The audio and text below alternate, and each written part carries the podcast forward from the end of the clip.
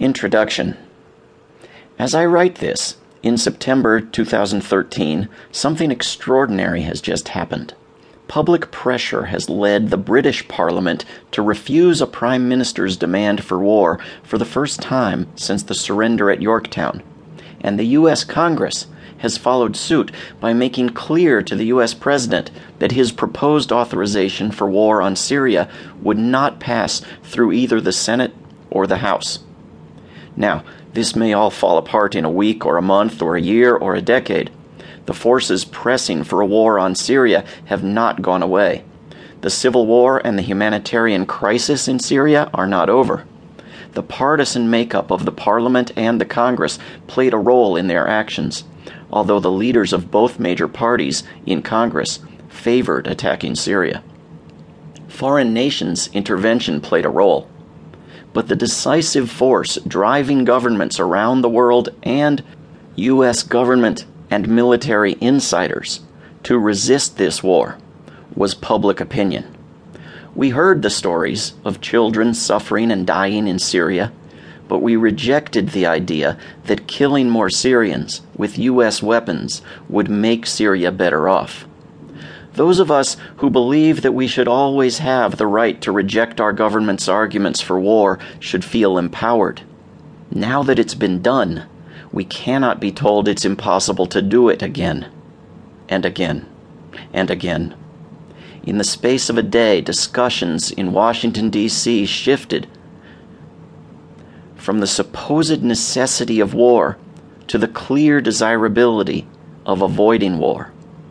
If that can happen once, even if only momentarily, why can it not happen every time? Why cannot our government's eagerness for war be permanently done away with? U.S. Secretary of State John Kerry, who led the unsuccessful marketing campaign for an attack on Syria, had famously asked many years earlier, during what the Vietnamese called the American War, How do you ask a man to be the last man to die for a mistake? We have it within our power to make war a thing of the past and to leave Secretary Kerry the last man to have tried to sell us a dead idea. An argument will be made that the threat of war aided diplomatic efforts to disarm the Syrian government. It should not be forgotten that when Kerry suggested that Syria could avoid a war by handing over its chemical weapons, everyone knew he didn't mean it. In fact, when Russia called his bluff and Syria immediately agreed, Kerry's staff put out this statement. Quote, Secretary Kerry was making a rhetorical argument about the impossibility and unlikelihood of Assad turning over chemical weapons he has denied he used. His point was that this brutal dictator with a history of playing fast and loose with the facts cannot be trusted to turn over chemical weapons.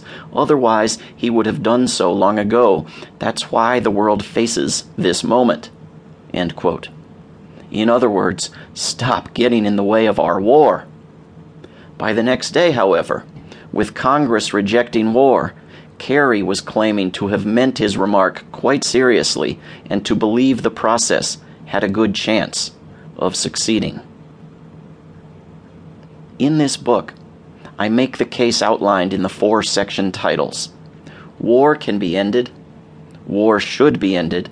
War is not going to end on its own. We have to end war.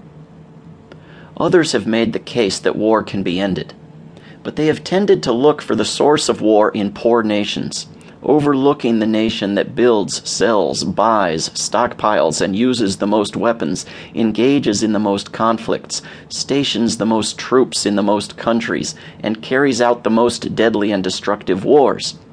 By these and other measures, the United States government is the world's leading war maker, and, in the words of Martin Luther King Jr., the greatest purveyor of violence in the world ending U.S. war making wouldn't eliminate all war from the world, but ending war making only by poor countries wouldn't come close. This should not come as a shock or an offense to most people in the United States, some 80% of whom consistently tell pollsters that our government is broken.